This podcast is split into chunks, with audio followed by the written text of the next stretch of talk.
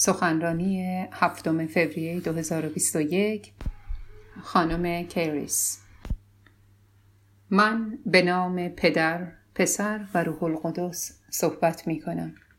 آمین. مطمئنم که شما با این قسمت کتاب مقدس آشنایی دارید زیرا آن را در مراسم ظهور و کریسمس به عنوان بخشی از داستان تولد عیسی داشته اید. با این حال اگرچه بخشی از آن است اما تمام موضوعیت نیست. آن در مورد عیسی بوده و کارهایی که او انجام داده. بنابراین چگونه ما معنای همه چیز را در عیسی در فصلی پر از تصاویر او می‌بینیم؟ چه اطلاعاتی در مورد عیسی می‌دهد و داستان امیدوار کننده ای که برای ما تعریف می کند چیست؟ خب ما از همان جایی که یوحنا شروع می کند شروع می کنیم در ابتدا. در آغاز کلمه بود و کلمه با خدا بود و کلمه خود خدا بود. او در آغاز با خدا بود. همه چیز از طریق او به وجود آمد و بدون او هیچ چیز به وجود نیامد. آنچه از او به وجود آمد زندگی بود و زندگی نور همه مردم بود. نور در تاریکی می درخشد و بر تاریکی غلبه می کند. اما اینها چه ارتباطی با گفتن اینکه عیسی که بود و که هست و چه کاری انجام می دهد دارد. خب همانطور که می‌دانیم عیسی فقط کسی نبود که داستانش از قبل از آفرینش شروع شود. با این تصور یوحنا زندگی عیسی را از همان آغاز قبل از خلقت ردیابی می کند و به ما می گوید که او خلق نشده زیرا قبل از خلقت با خدا بود. این تصویری که یوحنا از آن استفاده می کند به ما کمک می کند تا بفهمیم عیسی مسیح از همان ابتدای همه چیز آنجا بوده و او فقط یک شخص در یک مکان و یک زمان نیست. زیرا همه چیز از طریق او ساخته شده و کسی است که زندگی را در خود جای داده و او در آن قرار دارد. و اینکه نور زندگی همه مردم بود نور در تاریکی می درخشد و بر تاریکی غلبه می کند. در اینجا یوحنا به ما می‌گوید که عیسی مسیح نور جهان است. و او تاریکی را قبل از آفرینش به چالش کشید و همکنون نیز تاریکی امروز جهان را به چالش می کشد. من فکر می کنم همه ما می توانیم قبول کنیم که همهگیری بیماری کووید بخشی از آن تاریکی است و ما در زندگی خود به عیسی مسیح احتیاج داریم تا به کمک او این موضوع را به چالش بکشیم زیرا نور عیسی در تاریکی می درخشد و بر تاریکی غالب است. اما چگونه نور عیسی را در زندگی خود داریم؟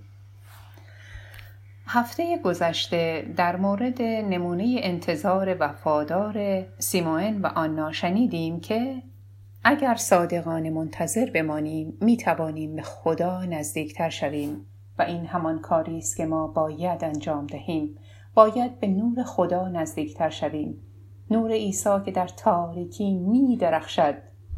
بنابراین تاریکی بر ما غلبه نخواهد کرد زیرا تاریکی بر نور غالب نیست. این انتظار است که ما را امیدوار می کند که با نزدیک شدن به خدا می توانیم بر تاریکی همگیر غلبه کنیم. بخش مهم دیگری از داستان امید که یوحنا به ما می‌گوید این است. کلامی که با خدا بود و در آغاز خدا بود نوری که در تاریکی می درخشد. به جهان آمد و کلمه جسم گرفت انسان شد یکی از ما شد. در واقع او به انسانی تبدیل شد که ما او را عیسی عیسی مسیح می شناسیم و از طریق این کتاب و خانش ها او را ملاقات می کنیم. او آمد او آمد تا همه را روشنایی بخشد نه فقط منتخب خود بلکه همه آنچه که به آنها زندگی بخشیده. این کلمه با جهان روبرو شد و با آن درگیر شد. با این حال یوحنا به ما می‌گوید که در شناسایی او کوتاهی شده هیچ درکی از او وجود ندارد. او را ترد و به صلیب کشیدند. عیسی به عنوان کلام خدا آمد. او آمد تا چیزی را از پدر به ما ابلاغ کند.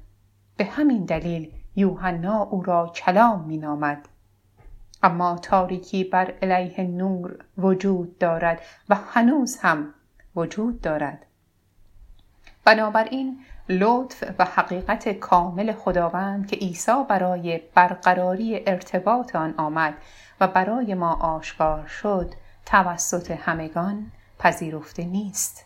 با این حال یوحنا به ما می‌گوید که کسانی که او را قبول می کنند و این فضل و حقیقت را دریافت می کنند جلال خداوندی را که در عیسی مسیح ظاهر شده دریافت می کنند و فرزندان خدا می شوند و از همه حقوق و امتیازاتی که برای آنها قائل می شود برخوردار می شوند بنابراین خدا آنقدر دنیا را دوست داشت که پسر محبوب خود را فرستاد تا جسم گیرد و بر روی صلیب بمیرد تا هر که به او ایمان بیاورد هلاک نشود بلکه زندگی جاودانه داشته باشد. از اولین خانش ما در نامه پولس به کلوسیان از طریق او خدا خوشحال شد.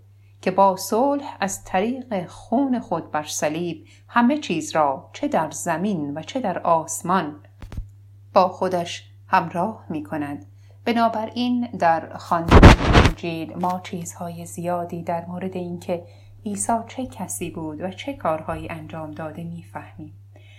عیسی با خدا بود و در آغاز خدا بود. او نور جهان است. و به شکل انسانی آمده تا تاریکی را به چالش بکشد و اگر به آن نور نزدیک شویم می توانیم تاریکی جهان خود را نیز به چالش بکشیم تا آن تاریکی بر ما غالب نشود. او آمد تا ارتباط و حقیقت و فضل خدا را آشکار کند. تا ما فرزندان خدا شویم و او آمد تا با مصلوب شدن خود ما را با خدا آشتی دهد. آمین.